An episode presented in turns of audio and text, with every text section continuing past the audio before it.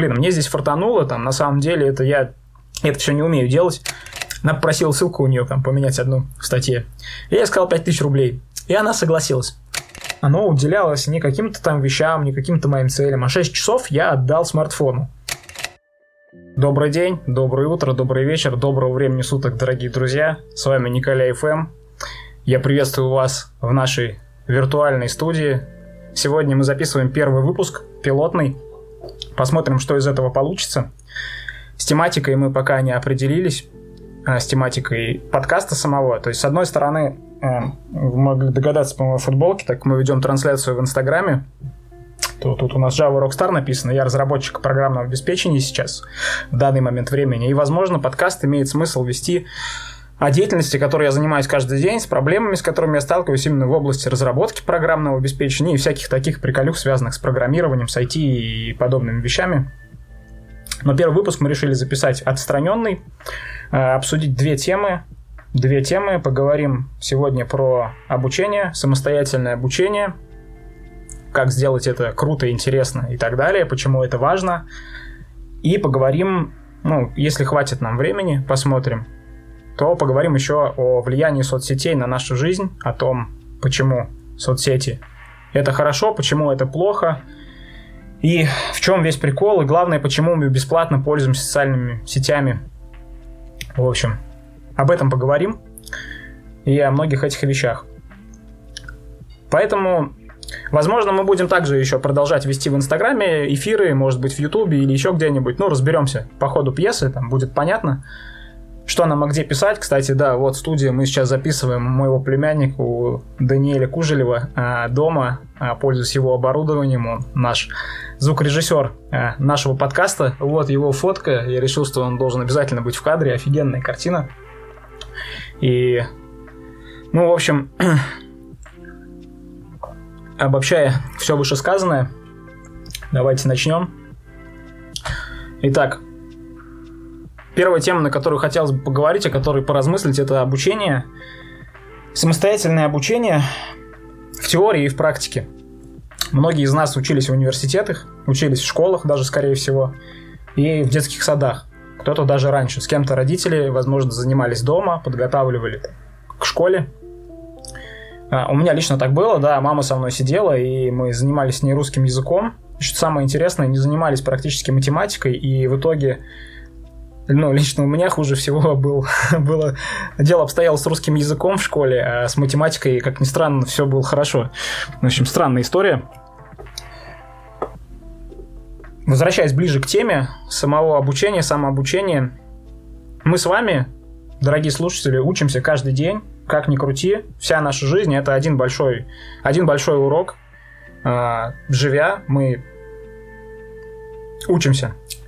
Единственная разница это между нами, которая может быть, это кто-то из уроков извлекает уроки извлекает, а кто-то из кто-то этих уроков не извлекает, а, не делает каких-то выводов на основании того, как жизнь его учит.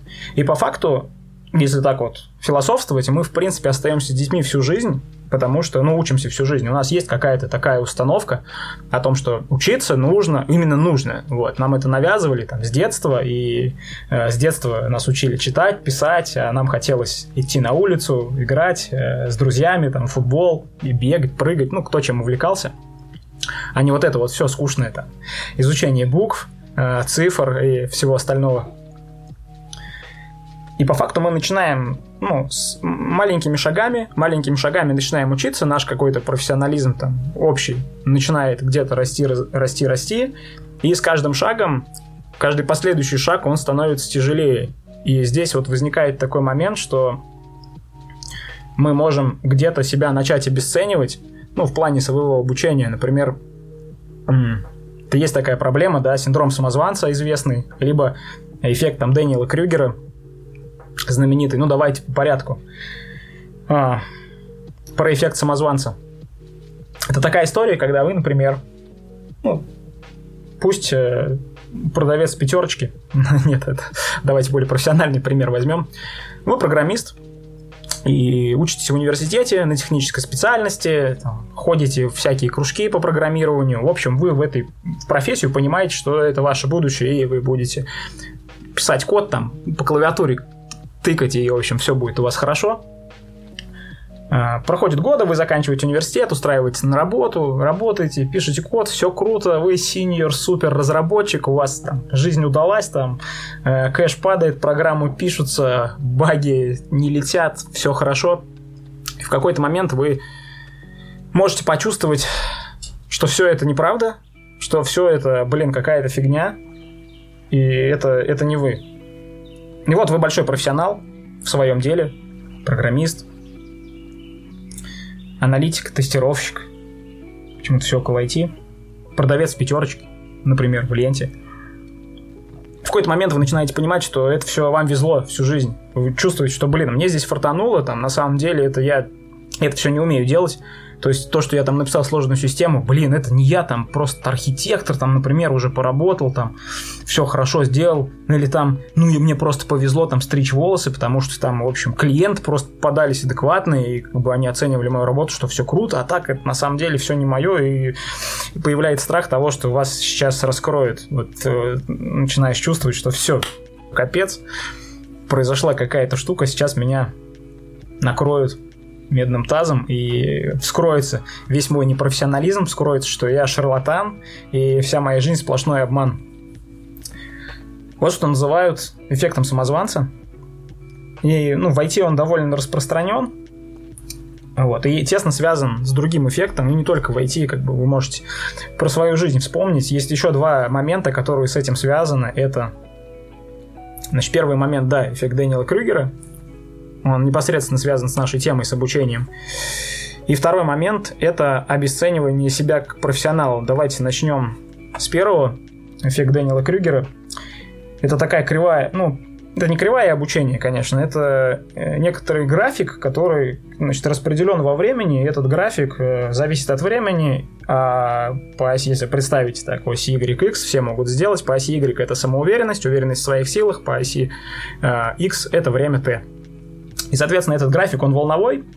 И первый момент, когда вы начинаете учить что-то новое, каждый через это проходил, я уверен, э, у вас появляется наглость дилетанта, и по прошествии там небольшого количества времени вы начинаете учить новую вещь, и вам кажется, что вы в этой вещи просто мега-профи. То есть ваша уверенность в собственных силах, она поднимается наверх, и ты чувствуешь, что можешь свернуть горы вообще просто там творить нереальные вещи. Потом ну, это называется наглостью обывателя, давайте так назовем. Следующий этап, когда вы продолжаете погружаться в эту тему глубже, и, как известно, чем глубже погружение в обучение, тем шире становится горизонт э, того, что ты не знаешь. То есть мы расширяем область, я не знаю то, что я не знаю. И в какой-то момент происходит полное офигевание от того, что область знаний, которая у тебя есть, она очень низкая. И твоя уверенность, она падает вниз, то есть ты сталкиваешься с реальностью, с тем, что ты знаешь 0,1% от того, что есть на самом деле, в том деле, которое ты учишь. И понимаешь, что вот дела, вообще капец, я ничего не знаю, я ничего не умею. Это очень тяжело психологически, поверьте.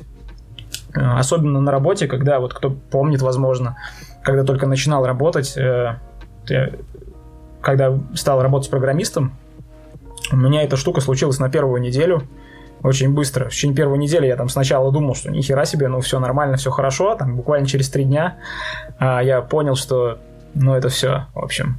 Просто я смотрю в эти буквы, в этот код, и не понимаю, что он делает, зачем это все, и тяжело. Ну, понял, что я просто вообще полный ноль. Меня тогда а, наставник поддержал и сказал, что, чувак, у тебя есть два пути, в принципе, как у любого человека.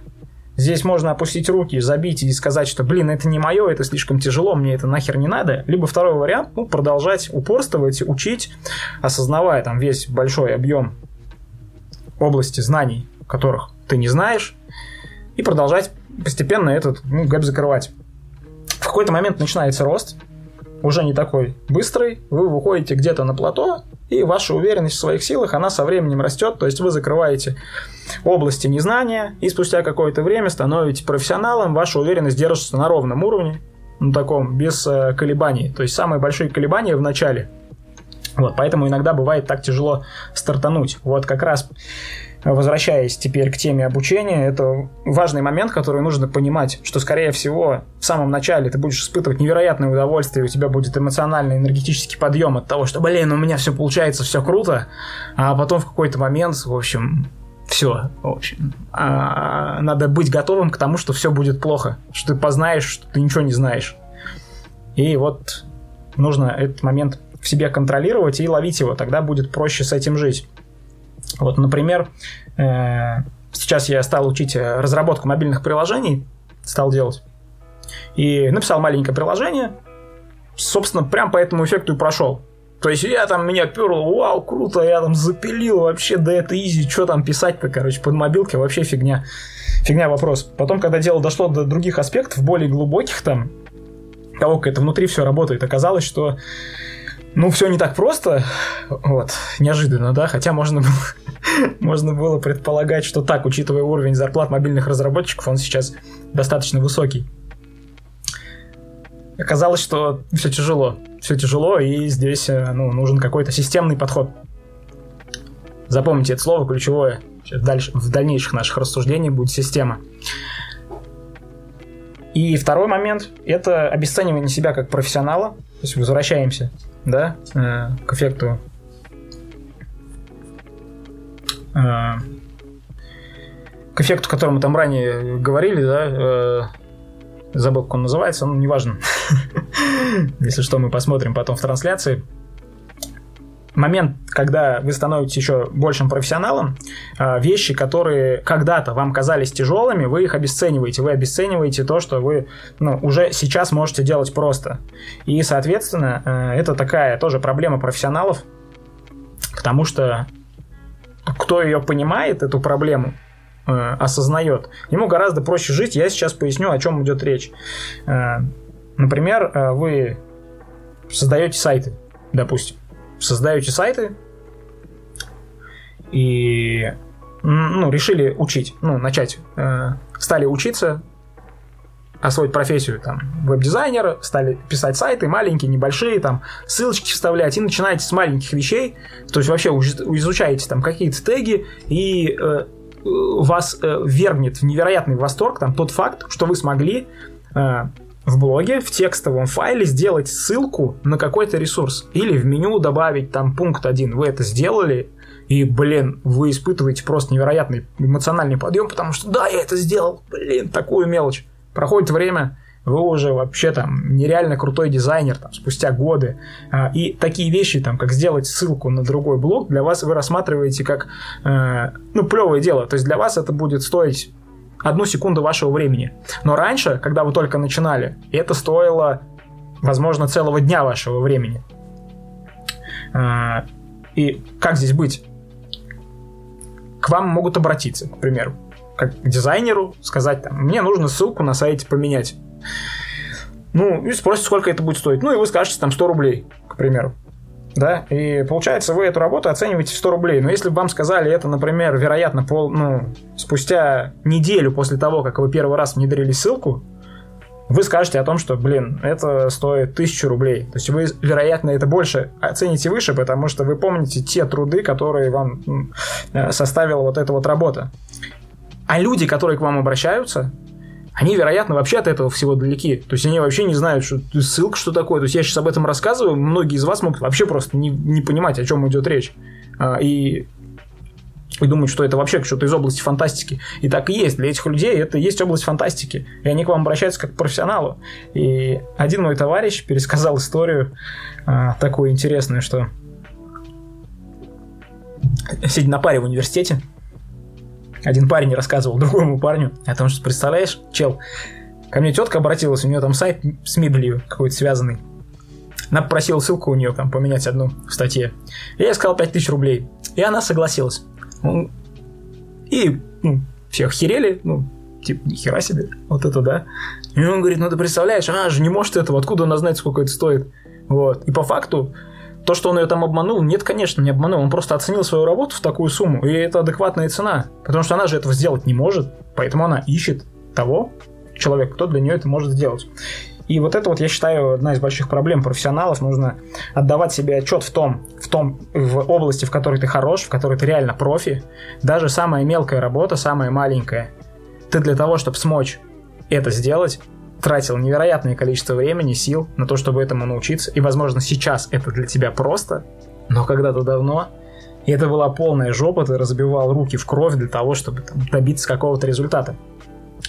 И вот эти две проблемы, их, я думаю, я думаю, что их нужно рассматривать вместе и реагировать на них адекватно усилиями внутренними совместно.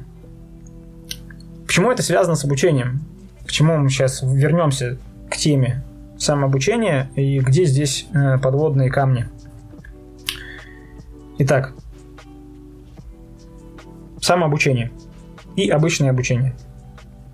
Есть классическое да, образование, которое мы в школах получаем, в университетах, и многие из вас наверняка знают, что оно не такое прикладное. Да, то есть нас уч- учили вещам, а, которые нельзя применить там, в реальной жизни.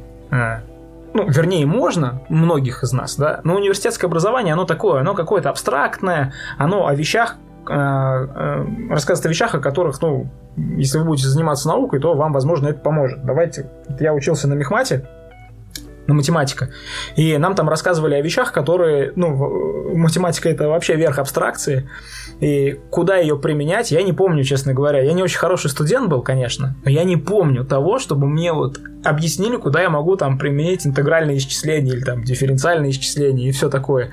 Где в реальной жизни мне это там пригодится, грубо говоря. И система обучения, она была выстроена таким образом, что нас не погружали в контекст. То есть нам рассказывали абстракции, Э, но не рассказывали, зачем это нужно. Да? То есть, если вот вспомнить, например, там, когда нам рассказывали там, про дифференциальное исчисление или там, про интегральное исчисление, можно было начать с того, что погружение в контекст, что вообще за тема с исчислениями, что придумали, зачем, почему, да, исторический какой-то отчерк, и тогда, возможно, было бы понятно, а, да, хотя многие из вас наверняка помнят, кто учился на мехмате, там, определение производной и, так далее, а, даже если ее не использовали, потому что это уже где-то там на подкорке у вас висит. А, да, ну, у, соответственно, по другим специальностям все то же самое. То есть все то же самое, это можно все синтезировать на любое другое образование высшее. Ну и получается, можно было сказать про интегральное исчисление, что вот а, исчисление такая тема, она нам позволяет, там, например, а, есть у нас какая-то величина, какая-то непонятная, там, машина, вот есть тачка, а, она э, находится в координате там x на нулевом километре, потом она через какое-то время там находится в, в, в точке там 100 километров. И как оценить, вот, э, так сказать, скорость изменения ее, то есть как, э, через какое время там она оказалась э, в, в точке 100.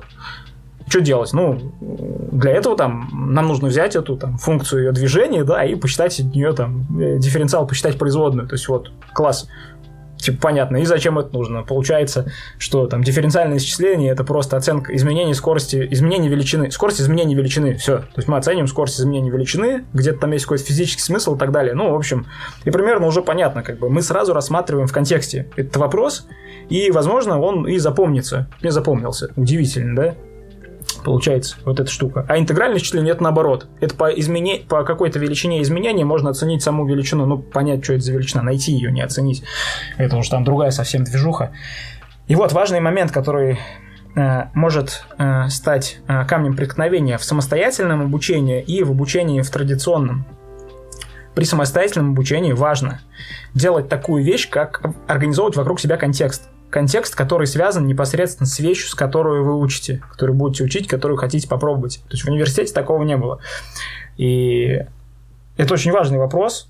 Его еще также называют там, правилом переноса.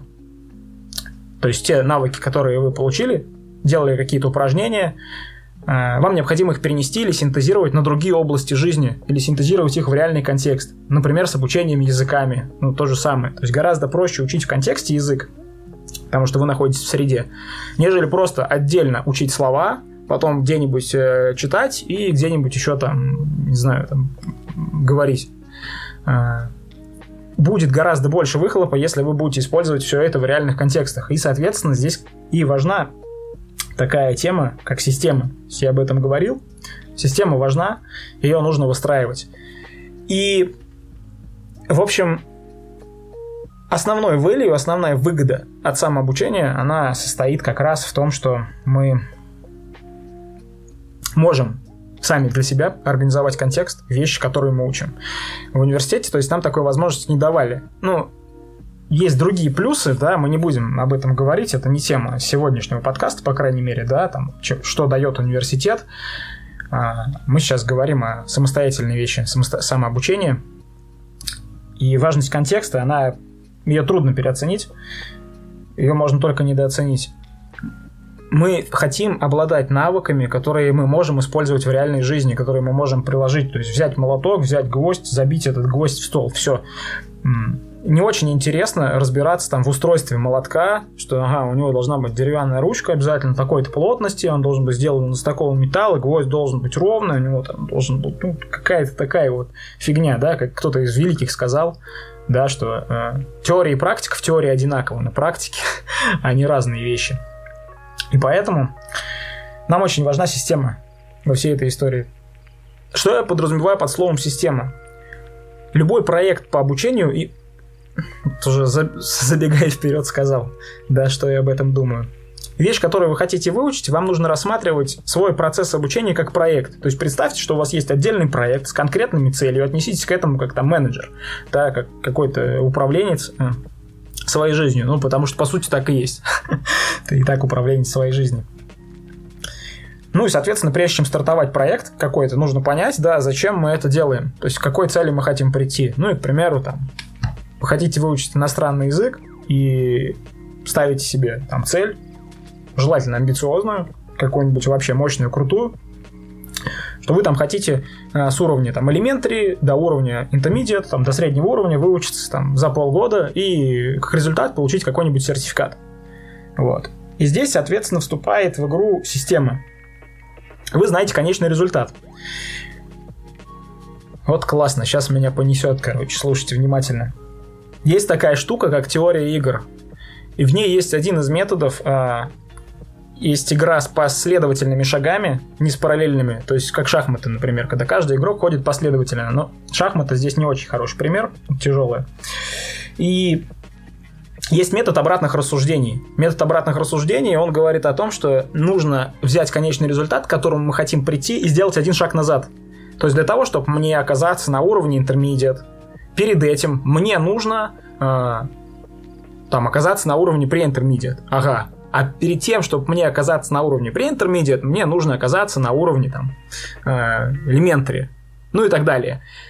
И таким образом э, вы выстроите план получится план, получится скелет, такое дерево. То есть дерево такое какое-то принятие решений, и вы прямо непосредственно от цели вернетесь в начало. Вы наверняка это слышали под другим соусом, под каким-то, но наверняка все это откуда-то вот из теории игр может произрастать. Ну, вещи, которые эти явления изучают. И в принципе, вот вам и проект. Получается, вы знаете цель, вы знаете шаги, которые вам нужно сделать. Далее необходимо, понятное дело, расширять то есть углубляться, строить какое-то там дерево и по мелочам раскладывать, что, например, ага, там для сертификата мне, чтобы получить сертификат, мне нужно что еще? Достигнуть этого уровня. Чтобы достигнуть этого уровня, мне нужно, чтобы у меня навык чтения был такой, э, навык письма такой, чтобы я мог говорить и так далее, и так далее. И дальше вы это все расписываете, вот, находясь в осознанности. При этом, ну, желательно трезво это все делать.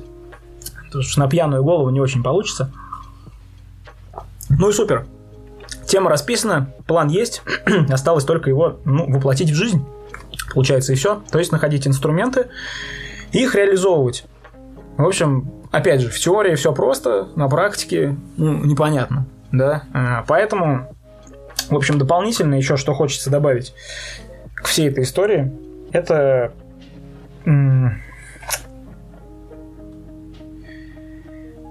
это помимо того, что мы поставили цель, Супер, мы знаем, куда идти, мы выстроили план действий, нужно провести подготовку. Причем есть такое мнение интересное. То есть для того, чтобы собрать, организовать систему, нужно терпение. И прежде чем приступить к непосредственному, например, обучению, тем более, если вы закладываете, что оно будет интенсивное, и оно будет, например, длиться полгода, нужно хотя бы половину от этого времени, то есть три месяца, заниматься именно планированием. То есть сидеть, расписывать, углубляться, планировать, анализировать то, как вы пойдете, какими путями. Понятное дело, 100% невозможно полностью построить свой идеальный план, но потратив времени в начале, вы, вероятно, нивелируете многие риски, с которыми вы столкнетесь в процессе. И вот здесь вот ключевой момент, например, мне как человеку и многим из вас таким экстравертным, нам тяжело строить системы и тяжело э, не начинать игру, так сказать, до того, как мы изучим правила. То есть нам важно уже начать процесс, а как говорится, война план покажет. Э, я считаю, что с обучением эта тема не очень хорошо работает. И в итоге на выходе получится времени затраченного больше, нежели если бы мы сфокусировались на построении системы и реализации этого проекта отнеслись бы по-серьезному, как конкретному, конкретной бизнес-задаче, конкретному проекту, за который там с нас спросят. Ну, мы сами себя в первую очередь, да, можем это спросить. В общем, на анализ нужно уделять, по крайней мере, половину времени. После этого, соответственно, вы сможете разработать очень глубокий, именно свое, именно свою какую-то метрику, по которому вы можете какие-то показатели мерить, смотреть, как ваша там скорость обучения меняется. Вот вам пригодится дифференциальное исчисление, кстати, да, можете строить функции своего обучения, смотреть, как, э, где вы прогрессите, где нет. То есть можно разложить реально на тонкие атомы, на тонкие атомы и очень сильно углубиться в этот весь процесс. При этом, опять же, проведя такую подготовку, вы нивелируете эффект Даниэля Крюгера, потому что у вас не будет такого жесткого пика вниз. Вы его, вероятно, э, пройдете достаточно ровно, потому что уже будете готовы к тому, что, ну, здесь, как бы, очевидно, я до хера уже что не знаю, но вы еще даже не начали попыток на то, чтобы начать обучаться. Поэтому уже будет проще. Плюс вы изучите много инструментов. Много инструментов. Давайте опять сейчас уйдем в абстракцию – и есть такая история, как метаобучение. А, метаобучение, то есть это не обучение конкретному навыку, навыку чтению, а обучение навыку, навыку чтения, так скажем.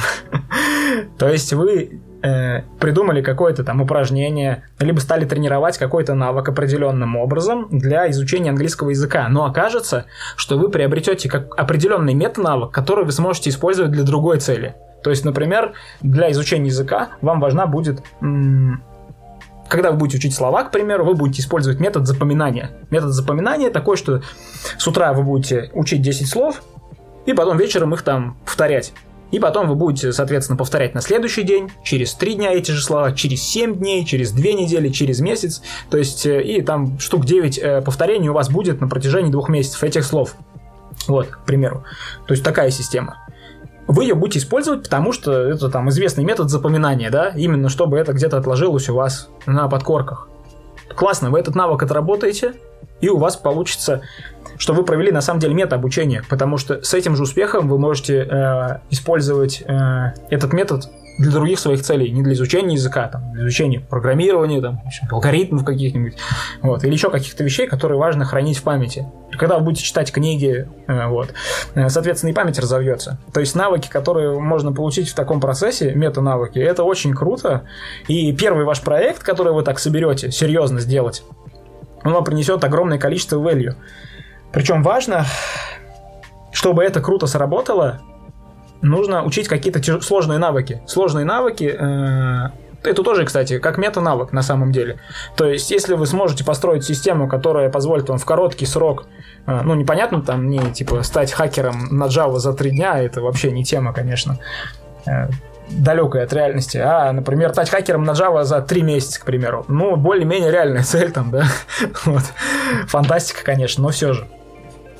И в случае успеха которую вы по-любому достигнете, если ваше обучение будет правильно спланированным, интенсивным и так далее, вы уже получите один мета-навык классный, который вы сможете всю жизнь потом применять, это быстрое изучение сложных навыков каких-то. То есть так можно поменять быстро профессию определенным образом, тоже там начать учиться там определенной теме, или освоить какие-то новые вещи.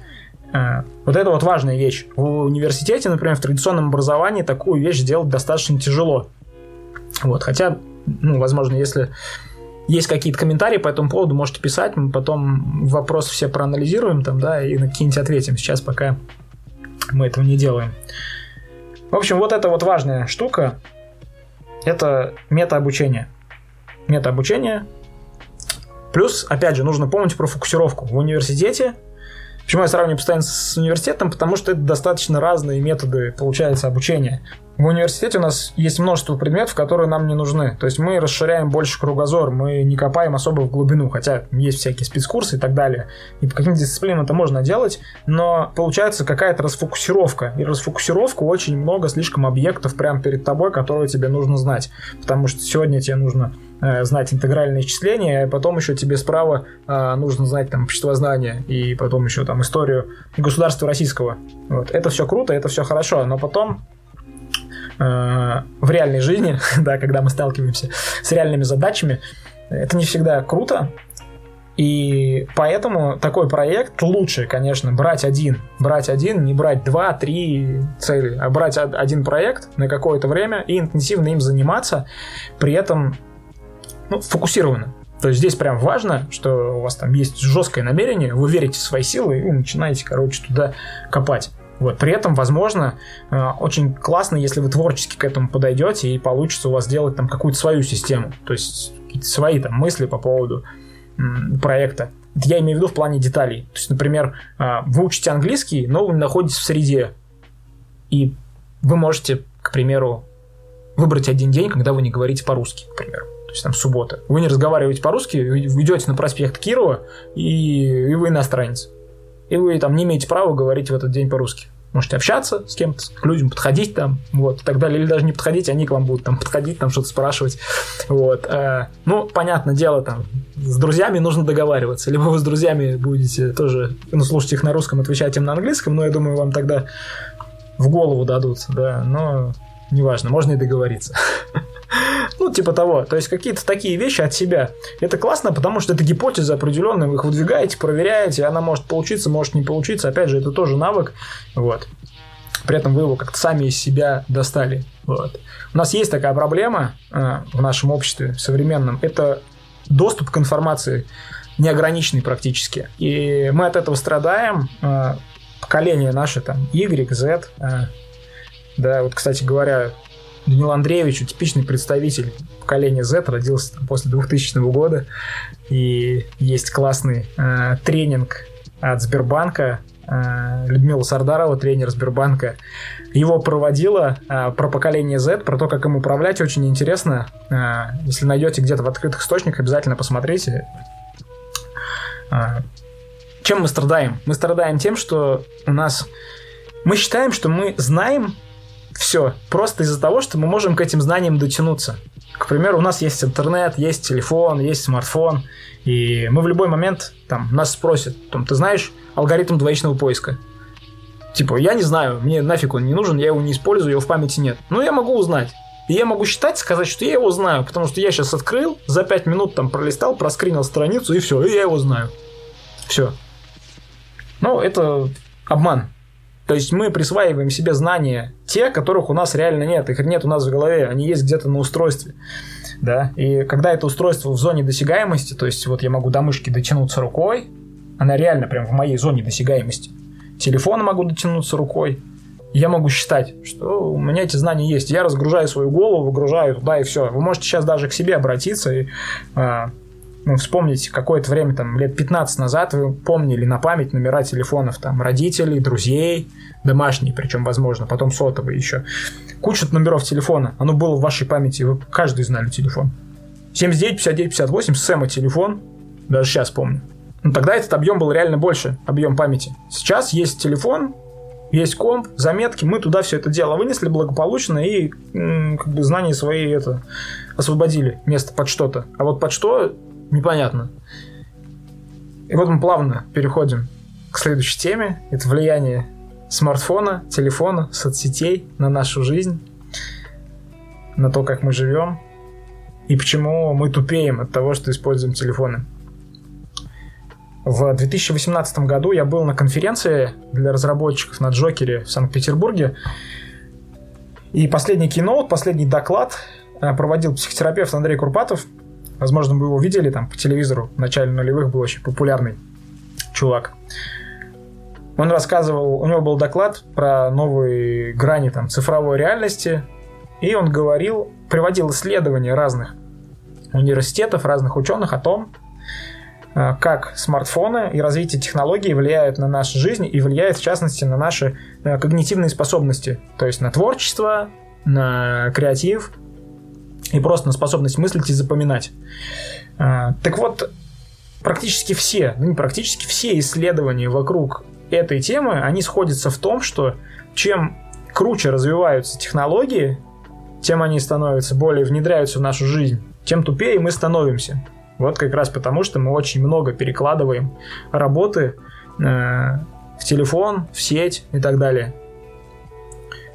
Спорное заявление, конечно, на самом деле, потому что, в принципе, ничего плохого нет в том, чтобы пользоваться телефоном, там, соцсетями, да, э, и так далее. Вот. Но по факту, получается, что мы можем это дело ну, пользоваться слишком долго. Например, у айфона есть такая функция, как, э, ну не только у айфона, а у андроида наверняка тоже, это оценка времени экранного. Сколько времени в сутки вы тратите, ну, у вас активный экран, вы смотрите в телефон. И вот у меня там было что-то месяц назад, два месяца назад, там по 6,5 часов экранного времени. То есть это много в сутки. То есть 6 часов это, блин, практически рабочий день. 6 часов я тратил на то, чтобы лупиться в телефон, в социальные сети, ну, там, какое-то общение, какие-то мемасики и так далее, и так далее, э, или видосики на ютубе. По факту, что это такое? По факту получается, что мое внимание, оно уделялось не каким-то там вещам, не каким-то моим целям, а 6 часов я отдал смартфону, отдал свое влияние, внимание. И вот как раз вот отсюда вот из этой истории возникает ответ на вопрос, почему мы пользуемся соцсетями бесплатно. Потому что мы платим своим вниманием. Соцсети получают деньги от рекламодателей. Реклама размещается в социальных сетях. Э, ну, вы, соответственно, эту рекламу просто видите. И все. Ваше внимание увидели, посмотрели, может, даже что-то купили. Если кто-то там что-то покупал, там, с рекламы, таргетированной ВКонтакте, там, лайк закидывайте прям в чат. А, да, или потом пишите к видео в подкаст. И вот, соответственно, вся эта индустрия, телефоны, соцсети, она настроена, наточена на то, чтобы это экранное время увеличивать, чтобы было больше пользователей э, социальных сетей, чтобы были удобнее телефоны, чтобы можно было удобнее там как-то манипулировать нашим вниманием. То есть фишки, те же лайки в Инстаграме, например, ты выгрузил фотографии, потом постоянно заходишь посмотреть, а сколько мне лайков поставили и так далее, и по факту ты, блин, опять отдаешь свое внимание, постоянные переключения у тебя контекста, ты опять здесь. И в общем, потом и появляется там какая-то цифровая зависимость, вот, которая, по-моему, сейчас официально является заболеванием, и это, пожалуй, ну, большой бич а, в будущем для нас, потому что мы реально как бы становимся, ну, деградируем в этом смысле. Опять же, мнение спорное, то есть, возможно, это не так, но каждый лично для себя может это оценить. Я думаю, что вот так вот сесть и подумать, да. Причем вот один из результатов эксперимента интересный по поводу вот смартфонов, как раз Курпатов рассказывал на своем докладе, это э, тесты на креативность, их проводили в течение 30 лет, начиная с 80-х, 90-х и в нулевых. В общем, проводили длинный тест на, на креативность на протяжении 30 лет с разными поколениями и, оказал, и думали, что с развитием технологий креативность у людей будет расти. То есть там реально они будут это развиваться там, и так далее. А, оказалось наоборот. Оказалось наоборот, то, что там люди 80-х, 90-х, которые родились, они более креативны были, чем те, кто там уже был, родился с смартфонами и пользовался ими активно в детстве. Вот. Такой вот результат. То есть как раз из-за того, что это влияет очень жестко на наши когнитивные способности. А как выгрузка происходит? Смотрите, э, вы когда едете значит, за рулем автомобиля, да, э, вы ну, первый раз, когда вы едете, окей, не чувствуете ни габаритов там, ничего. В какой-то момент, там, подольше, когда вы катаетесь, вы садитесь в машину и чувствуете, как будто что там капот это продолжение вашего тела. И вы чувствуете габариты машины все. Когда едете, вот, у вас нет чувства того, что вот у вас тело заканчивается здесь, оно заканчивается где-то там. Вы это переносите, это в зоне вашего влияния. Вот с телефоном такая же история, когда он там многофункциональный. Да? То есть смартфон у вас может лежать просто перед вами, соответственно, вы уже, он находится в зоне вашего влияния, и вы уже будете меньше напрягать мозги, когда вам будут задавать какие-то вопросы определенные, вы будете сразу использовать инструмент, потому что он есть, для того, чтобы быстро найти информацию. Да? И это где-то хорошо, но побочный эффект это как раз то, что умственные способности сами снижаются и начинают деградировать. И это плохо, как раз плохо как раз и для обучения. Для обучения, потому что скорость и темп обучения заметно снизится, потому что нужно будет восстановить какой-то такой гэп, э, ну, восстановить э, когнитивные способности, поднять да, на какой-то уровень по новый мозг воспитать, и потом, соответственно, можно более эффективно это использовать. Это тоже мета-навык, по сути, мета-навык, но мы его как бы ослабеваем сами умышленно. То есть э, был даже какой-то эксперимент, когда ну, замеряли при помощи там какого-то МРТ специального, который меряет активность мозга, да, в тот или иной момент времени, когда телефон лежит на столе, когда телефон лежит в сумке, когда телефон лежит за дверью. Э, так вот, когда телефон на столе перед тобой, э, то мозг работает там, на допустим, на 30% своих возможностей, когда телефон в сумке, он работает на 70%, когда за дверью там на 75%. То есть небольшая разница между тем, что ты видишь телефон, и ты его не видишь. Как бы он может быть близко лежать, а может далеко. Тут уже э, не особо разница меняется. Ну и вот делайте выводы сами. Делайте выводы сами. Получается, что как бы мозг меньше работает. А мозг собака ленивый, тоже нужно понимать, что он энергии тратит там невероятное количество. И когда там ты говоришь себе, там, мне надо отдохнуть, и лупишься в экран в YouTube, то это не отдых, конечно. Это иголка дофаминовая, гормонная. То есть получаешь какие-то гормоны, там тебе прыскаются, но мозг-то работает, там, да, синий спектр, излучение и так далее. Но это все детали, детали. В общем, я скажу свою позицию по поводу этого вопроса и как я какой эксперимент сейчас провожу последние два месяца. Ну, во-первых, я удалил все социальные сети с э, телефона, кроме там WhatsApp и Telegram. Оставил WhatsApp, Telegram, ограничил 40 минут во времени использования. И социальными сетями я пользуюсь, но только их десктопными версиями, ну, вебовскими версиями. То есть захожу только с компьютера. Функционал там, конечно, ограничен, не такой, как в телефоне. Ну и, соответственно, получается больше препятствий у меня для того, чтобы залезть там в ВК лишний раз, потому что надо подойти, ноут открыть, ввести пароль, открыть браузер. Ну, в общем, много действий. С телефона это гораздо проще, чем сейчас в один клик ты все это дело делаешь, как бы, и вообще кайф. Вот. Ну, за счет только этих действий, то есть количество экранного времени уменьшилось там с 6,5 часов сначала до 2 часов. Ну, сейчас где-то 3-3,5, и большинство времени у меня занимает там приложение, ну, так я стал под мобильное устройство разрабатывать, у меня там приложения как раз больше всего времени едят те, которые я стал писать. То есть у меня экран горит, и статистика, ну, не очень адекватная. Вот, провел такой эксперимент. Как результат, в течение двух месяцев э, у меня освободилось время, мне стало реально скучно. Надо было там что-то делать, как-то как двигаться. Вот. И как раз в этот момент я решил, что, ну, блин, давай учить что-нибудь новое. Стал, значит, в мобилке что-то писать, стал книжки читать, и там за два месяца прочитал, ну, штук 8 книг. Ну, за месяц даже я эти 8 прочитал. И это жесть была, конечно, потому что, ну, скучно, и так много я никогда не читал. Ну, по факту, конечно, можно тоже сказать, что там чтение книг это, блин, то же самое, что как в телефоне листать. По сути, да, это тоже же развлекуха может быть. То есть литература может быть такая, что там, не знаю, Джордж Оуэлла я прочитал, читал, если читали, классная книга 1984, офигенная. Там роман, там такой на 300 страничек, антиутопия, точнее, там вообще капец, социализм на максималках. Очень интересно. Да, какая это мысленная работа только для фантазии, потому что, конечно, образы приходится строить, их ты не видишь там, да, э, во время чтения, но само содержание, оно просто охеренное. Ты, блин, как кино смотришь, думаешь, елки-палки, вообще крутяк, и не можешь оторваться там. Все время тратишь, и так я два дня подряд просто без остановки ее читал. Получается, какой value? А, и причем это очень логично звучит. То есть, сокращая потреб... использование смартфона, даже социальных сетей, ограничивая, просто удаляя их с телефона, вы освобождаете время в сутках, можете освободить там 4-5 часов, но все зависит от того, насколько много вы используете, если есть у вас такая проблема. Вам станет дико скучно, вам будет не хватать гормонов, гормонов вот этих вот, блин, дофамина, там, что с телефона ты можешь получить, какой кайф. Будет скучно. И вот здесь вот как раз, вот в эти моменты, ну, нужно себя контролировать там, да, это по сути помнить, что это просто привычка. Привычка брать телефон, залазить, да, и кайфовать, да. Нужно с этой иголки слезать в какой-то момент и контролировать себя, когда вам вот грустно. У вас на самом деле ваши желания истинные, они вырваться наружу, и вы начнете там творить, делать вещи, которые вы на самом деле хотите. То есть там взять гитару, играть на гитаре, взять почитать книжку, пойти погулять, позвонить там близким, и так далее. Вот. Э, то есть масса вещей, которые можно заменить там, ну, просто пребывание в соцсетях. Ну, при этом хочу сказать, что, ну вот если вот вы думаете, например, что там что-то, если вы не посмотрите вот в течение часа в Инстаграм, там без вас что-то там случится, да, то я вас разочарую, ничего не поменяется, даже если вы неделю не будете заходить туда, в принципе, ничего не изменится, все останется так же, как и было.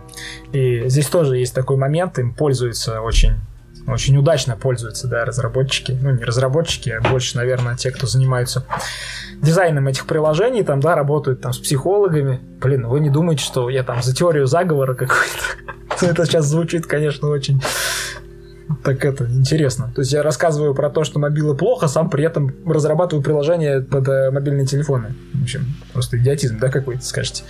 Ну да, пожалуй, так и есть. Да, при этом делаю приложения, которые меня сделают тупым в итоге. То есть там какие-то элементарные математические там вещи. Там вот сейчас одно из приложений, которое я пишу, это ну, калькулятор для походов в магазин. То есть у меня есть там методика определенная, по которой я делаю покупки. И мне было бы удобно там ее автоматизировать и вести определенным образом учет там покупок. А, ну, и в голове это все не считать. Ну, конечно, я такой калькулятор написал себе, и все. То есть это уже меня сделало тупее, тупее получается. Но, наверное, то, что там уделенное время на разработку и то, насколько я тупел, оно где-то сойдется, и примерно то на то и выйдет. То на то и получится. так вот. В общем, те, кто, да, занимаются дизайном, они могут э, создавать внутри нас, вызывать такой импульс, э, такой синдром, да, упущенной выгоды, да, называется. То есть есть, например, демотивация выбором, а есть синдром упущенной выгоды. Несколько похожие вещи. Например, демотивация выбором – это когда ты приходишь в магазин, хочешь, известный пример. Приходишь в магазин, там стоят банки с вареньем, 6 штук. И есть другой магазин такой же, где стоит 22 штуки банки с вареньем, 22 разных вкуса. 6 против 22. Так вот, проводили эксперимент. Там, где вкуса меньше, выбора меньше, там покупок совершалось 70%, а там, где 22 вкуса, там совершалось 30%. Ну, там реально больше, чем в два раза была разница. И назвали этот эффект как раз демотивацией выбором. То есть ты приходишь и не знаешь, что выбрать. И боишься сделать неправильный выбор, потому что боишься столкнуться ну, с упущенной выгодой, что ты если здесь не выберешь, то ты, в общем, здесь упустишь. То есть это у многих, ну, это тоже проблема, связанная с тем, что информации вокруг нас сейчас много. К примеру, люди, которые, ну, там, заканчивают университет, либо ищут себя по жизни, э, могут часто с ним сталкиваться, потому что вокруг тебя масса вариантов, ты хочешь начать что-то делать, заняться там программированием, или пойти работать парикмахером, или пойти работать в пятерочку, или э, снимать свадьбы э, и так далее. То есть какие-то навыки освоить. И получается, тебе нужно выбор сделать, а чем тебе заниматься. И ты ничего не выбираешь. Ничего не выбираешь, потому что, блин, ты думаешь, что, блин, сейчас сюда пойду, там не получится, ну а там-то могло получиться типа, пойду, блин, на в магазин в пятерочку работать, ну, может не получиться, а если бы я пошел бы в это время на программиста, то все, получилось бы там, возможно, ну и так далее. И, в общем, вот эта вот мысленная петля, она, короче, просто все сливает куда-то непонятно вниз, и все. На этом до свидания, все заканчивается. Такие дела.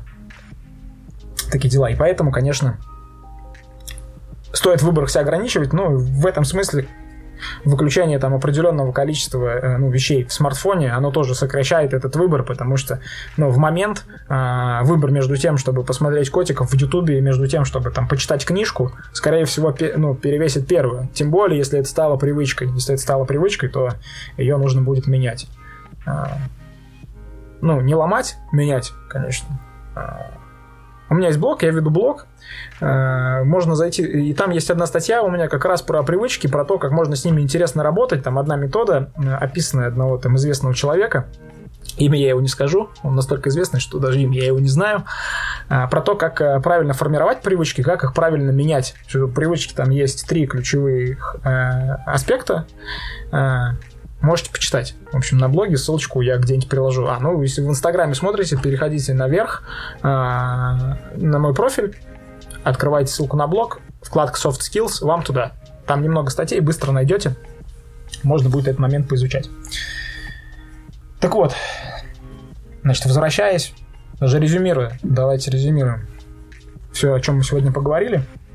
Мы поговорили про обучение, сравнили традиционное обучение, а, посмотрели на самообучение, на какие-то моменты над обучением, что можно сделать, а, что хорошо в традиционном, что хорошо в самообучении, почему важно делать переносы, почему важен контекст в обучении, важно погружение, чем хорошо обучение в отношении как к проекту. Э, Метаобучение, поговорили, да, про навыки, которые вы скорее вы можете извлечь из процесса обучения, да, для переноса потом на последующие всякие вещи. И также коротко поговорили, на самом деле, о влиянии там социальных сетей, смартфонов на жизнь наш, я поделился своим опытом а, небольшим, да, который сейчас у меня есть а, в этом направлении. И сидели мы почти час. А, дорогие слушатели, спасибо за внимание. Увидимся с вами в следующих выпусках. Всем пока. thank you